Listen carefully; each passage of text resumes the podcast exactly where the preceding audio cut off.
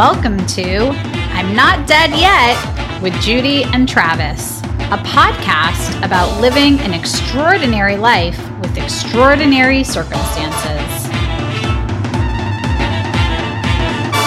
Welcome to the I'm Not Dead Yet podcast. I'm your co-host, Travis Robinson. I was diagnosed with Parkinson's disease at age thirty-five in two thousand fourteen. And I'm your other co-host, Judy Yaris. My husband, Sandy, had Parkinson's disease for eighteen years, and I was his care partner. This episode is part two of the terrible, horrible, no good, very bad, or what I like to say, fuck day that I had. Yesterday, as a matter of fact, when we're recording this, um, and we're talking this episode about what I did and what is to be done with those kinds of days. Days that no matter what you do, you exercise diligently, you drink your water, you consume your electrolyte, you eat your breakfast, you eat your pre-breakfast, you follow all the quote-unquote rules of how to be a good Parky, and you still get sometimes just fucked by this disease, this brain decay that comes out of left field and just slams you no matter what you do. That's right, Travis. There are some days when it doesn't matter what you do. It's just going to be a nightmare. And you certainly had that yesterday. I mean, I my heart was feeling heavy, and it was hard to listen to you, and it, it made me flashback to a few days that Sandy had, not a few, over eighteen years. There were many days on and off occasionally when, well, how can I word it? There were days when things just didn't go right, no matter what he did, no matter what I did. And I can say as a care partner, it is difficult to watch. And you feel basically helpless in this situation.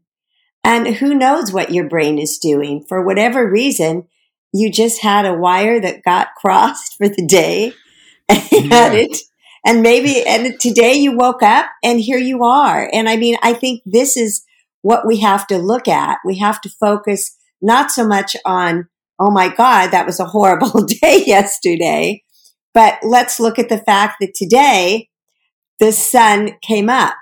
And you just did a little Beatles rendition for me, and now we have a little Annie reference as well, all of which I'm thrilled. Um, but, but I think it, it's really hard to imagine not wanting to just say to someone, just shoot me, take me out of my misery right now. Right, Dan. You touched on something that I think may be familiar to a lot of our listeners, which is the care partner's perspective here. And that is part of why I wanted to describe yesterday in such agonizing detail, pun fully intended. That it's like most of the day I was alone, but for a brief portion of that, my care partner, Sarah, was home, and she was helping me get dressed for lodge. And I have no idea what it looked like to her, in truth, but I know it didn't look good. I've known her long enough. We just celebrated fourteen years. Congratulations. Uh, thank you. Uh, yesterday, as a matter of fact, but oh, whatever. Um, that I know her facial expressions when she's feeling, you know, guarded, but not wanting to, you know, add to my constraint by uh, panicking, but it's the tone of her voice when you're, you're going to lodge today. It's like, okay, what she's really saying there is you're not possibly fit to drive, so are you getting a ride? And I respond with the one word Uber, because again, my face is all pulled off to the side and speaking intelligibly is nigh impossible. I described that on our last episode, and it's, I have no idea what it would be like for someone living with a Parkie such as myself going through a day like yesterday, but it can't be fun. No, it's not fun, and it's not easy. And yet we still do it because we want to do it. And I think that's the part that makes it different. It's like, I know Sarah, and Sarah certainly must have been feeling very sad at the moment, fe- feeling kind of helpless at that point. Although she was able to help you get your tie on and get your cufflinks on, which I think was great. Yeah, she had to YouTube how to tie a bow tie on someone else. Which, right. It's hard. It's hard to do, know, I know. it, it's a perspective that even I didn't have. Right. And I have never been good at, at tying ties. I was never very good at it. They always looked a little funky.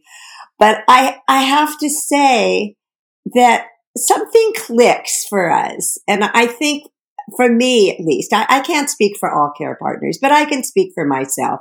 And I can tell you that something would click for me. And it's what I would call the crisis mode. I would just go into crisis mode, which meant that it didn't matter what was happening, no matter how bad it was, no matter how ugly it was, no matter how difficult it was, I would just do it. It's as if someone just enters my body and I would just go, okay, we can do this together and we'll make it happen. And I think it's that camaraderie that allows the person with P D to, to get through it and to say, okay, I can do this. I'm going to take my Uber. Don't worry. I'll be okay. Right. And I've gone this far, and now I'm going to make it through the rest of the day. And it's not easy to do. And maybe after you left, and I don't know what she did, but I can tell you in my situations, after that would happen, I'd have myself a good cry. All of a sudden, I would have a letdown. and and then I'd pull myself together and say, hey, he's alive. He went on to go do, usually it would happen sometimes even before he was going to do a stand-up routine or something. And, and I would go, he went out there and he put himself out in front of people. And who am I to judge and say, you can't do this? So there's a certain something that happens for care partners at times that we're able to disassociate with the horrible part. And we just look at the person and go, this person is alive and they want to live their life. And this is how they're going to live their life. And as I said to you, for me, I don't know that I could get through that kind of a day, Travis. I don't, but maybe I could. I, I don't know. You know, you're not, you never know what you can do until you're in the face of it. And I, I think that's very true. For most people. Right. And it is absolutely true. I think that a couple of things come to mind. One is that I learned about seemingly intolerable suffering while mountaineering. As I've said before, mountaineering is the art of suffering elegantly. And right. It is truly uh, about pushing yourself beyond all reasonable expectation and then pushing yourself a little further. It's what gave me the tenacity to get dinner on board last night when I could have very easily just gone to bed without and said to hell with eating. Right. It's like I knew that I had to get the calories on board in order for me to continue functioning for the rest of the day. I wanted to function for the rest of the day, so therefore I had to figure out some way by hook or crook to get that fucking dinner made and eaten. Now, it was not the most elegant, and my fork was dropped more times than I can count. And I once dropped the spatula and had to wash that, but it was done. And at the end of the night, I was able to collapse knowing that I did what I needed to do. And so did that feel gratifying to you, Travis, in spite of all the shit that you went through? Did you feel a certain amount of gratitude that you made it through the day? I mean, how did that transpire for you? What what what was going on with you? Like when you got you came home after you had been out, you came home, you finally got in bed, you finally got awakened again at one thirty, whatever time it was, and then you were able to get yourself back in bed.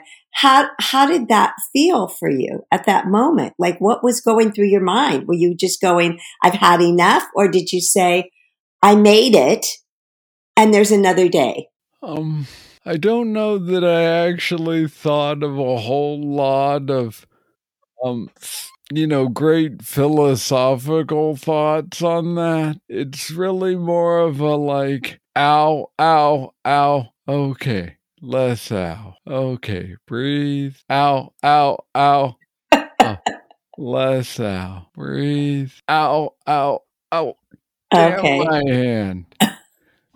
Okay. You know, yeah. But it is, I don't know, I just, I, I learned to practice a very long time ago. I can't, gosh, I want to say it was like around high school age. If I had gone to high school, it would have been when I was in high school. It was that a friend of mine actually told me this. He said, I every time I want to complain, I take a little personal recorder. Back then, they were the way to do it with right. The little micro cassettes and whatnot. And he said, I just record myself complaining. And then at the end of the day, I listened to everything I complained about all day. And I stopped complaining after like three days of that. And that really struck me, Judy. I was like, wow, I don't like hearing other people complain. I don't like hearing myself complain. So I just basically stopped doing it. Right. I, I think that's great advice, Travis, to not, you know, I mean, you can get it out. We're, no, I don't think anyone ever tells you, hold in your feelings, don't complain, don't whine. And some days we allow ourselves to do that. I am one that certainly on occasion has allowed myself to complain and whine and have a pity party every so often. But I remember that I always used to say, I have to look at what I am grateful for and the gratitude I have for just waking up in the morning, that I'm one of the lucky ones, you know? I get to wake up in the morning. I get to see the sunshine. I feel pretty good aside from a few normal aches and pains that you have, I think, at this point of your life, that I am this new level that I'm at. And, um, you know, I just... I can't complain. I, I just don't feel I have the right to do that. And I, and even when Sandy was at the worst of the worst in the last three months of his life, which were probably the most challenging of fifty-one years of being together, I never felt like I, I could complain about it. I was just grateful that every day he woke up and to see what was going to happen for that day. And I, I think that you have this attitude and this, you do have this tenacity, and maybe it came from your mountain climbing. I certainly never climbed any mountains. I have done a few heroic things in my life, um, that I think were significant. I think I gave birth to three children, and that was pretty amazing. Which is very significant. My yes. hat's off to every mother in the world. Yes. So I think that's a pretty significant thing to be able to go through childbirth and um, and do it and be aware of what's going on. It it does give you a certain amount of tougher toughness with that.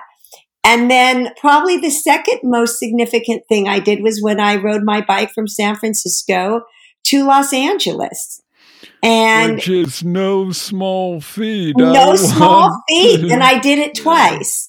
And Uh, to a year apart. And, and I have to say that it was that experience that taught me that if I can do this, I think I can do just about anything in my life.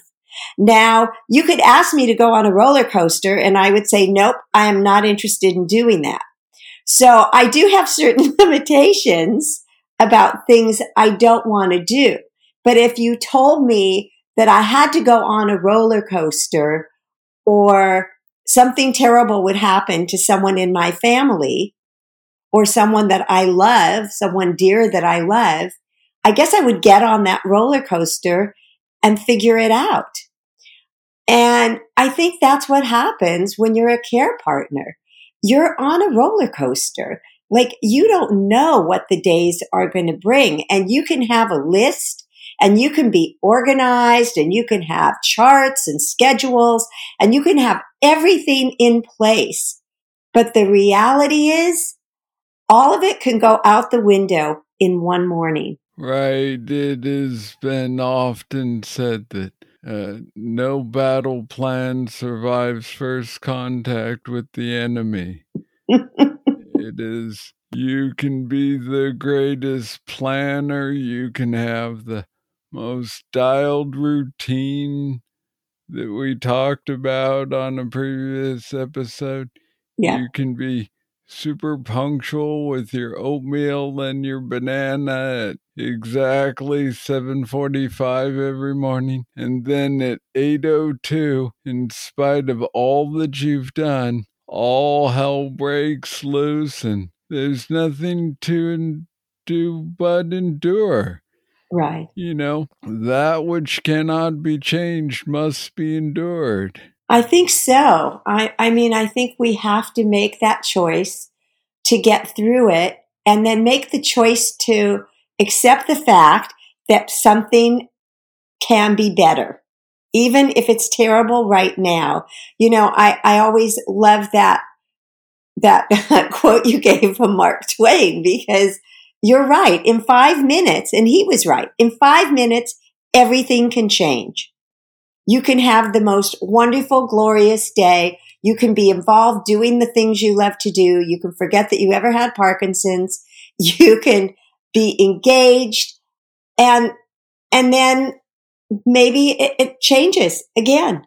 And maybe it's not so good.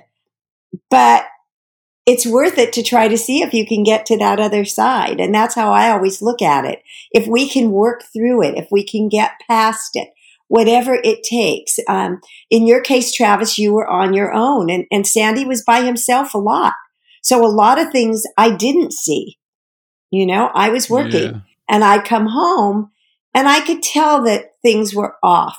You know, I knew that it wasn't quite the day that he was expecting it to be. It didn't go quite the way he wanted it to go. Right. And I wanted to touch on something you talked about.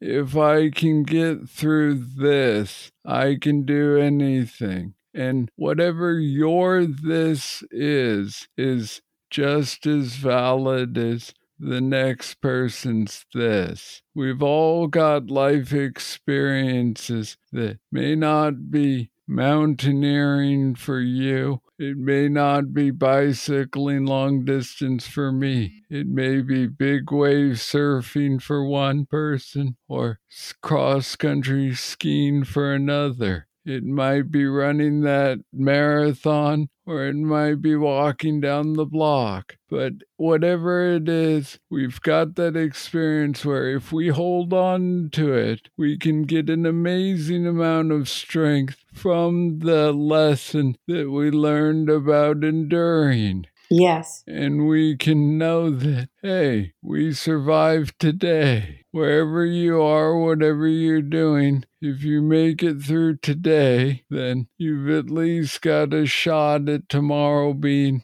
a brighter, better, sunnier day. And every day you wake up and you're on this side of the grass, it's a good day. That's right. That is absolutely true. That we have to look at it as something very positive, even if it some days doesn't feel quite so positive. So today, Travis, I mean, you sound pretty good today. I I did have an opportunity to see you yesterday during part of the support group, and I could tell that you were not having your best day, although I did not know what exactly was going on. And today you seem pretty good. So, you know, what's it like today? This is the day after. So today is, you know, wake up after probably ninety-six minutes of sleep the night before and get up and moving slowly, but got dressed, made my shake, got out the door, uh, did more walking than running today. Good. For my two miles. And, you know, came in and recorded this podcast with you. So, okay. Yeah, today I'm speaking intelligibly and, you know, it's a much better day. And the sun did come out and it is shining. At least here in lovely Los Angeles. Where yes, I was going to say we're in Southern uh, California, so the sun shines most of the time. Well, yesterday it was overcast almost most of the day. So right, so maybe that was a maybe it was a barometric pressure issue yesterday, which would be interesting to see if that affects P D in some way. I wonder if anyone has ever looked at that. Yeah, who knows? It could also be based on what my poodles find to chew up for breakfast. Yes.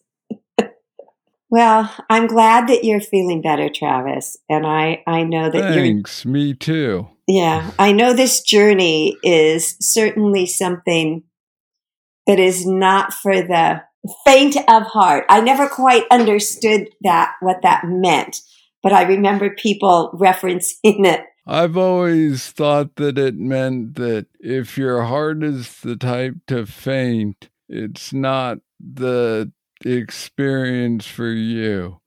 Those who are brave of heart or strong-hearted can plow through it. Okay. Well, so, and I, and I love that you recognize for people that maybe your this is just getting from the bed to the bathroom. Maybe that's all you can do in a day. Maybe it's just standing up on your own. Maybe that's all you can do for the day for a few moments. If you, maybe you're wheelchair bound and, and you can't walk and maybe you can just stand, or maybe it's a matter of just recognizing and appreciating the day that you're awake and you're able to have a really positive outlook on life, because I think that's what really takes us pretty far. We know that the mechanics, we know the um, the physiological changes that take place with P D can be so difficult and so devastating for so many people. But how you approach it mentally can really impact those physiological changes as well. It can have a tremendous amount of, of impact to make you have a better day. And that's what we're always talking about on this show. Right. And regardless of what your woolly mammoth is, you know, human beings evolved to hunt them. They are big, dangerous beast that mankind hunted with spears. Right. Let, let me just put that into perspective. Right. For our with spears. Audience. Right. Imagine yourself with a spear.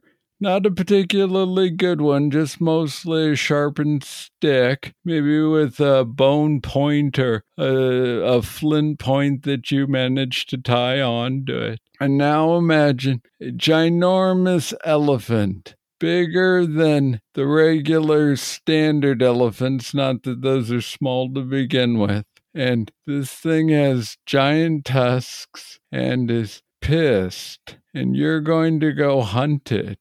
You and your band of tribesmen or whatever, you're going to hunt this because that is how you're going to get enough meat to survive the winter. Human beings evolved to take on enormous challenges. We've adapted many things, whether you're a sporting person, an athlete, a parent, all of those milestones. You can find your woolly mammoth in there, some point in your life where you accept this massive challenge and choose to hunt it anyway. That will give you the courage and the determination to power on regardless of whatever the life sends your way. That's right, Travis.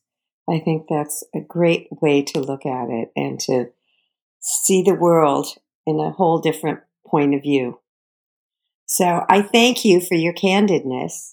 I thank our listeners for hanging in there and being willing to hear the truth and to hear Travis's journey and my journey.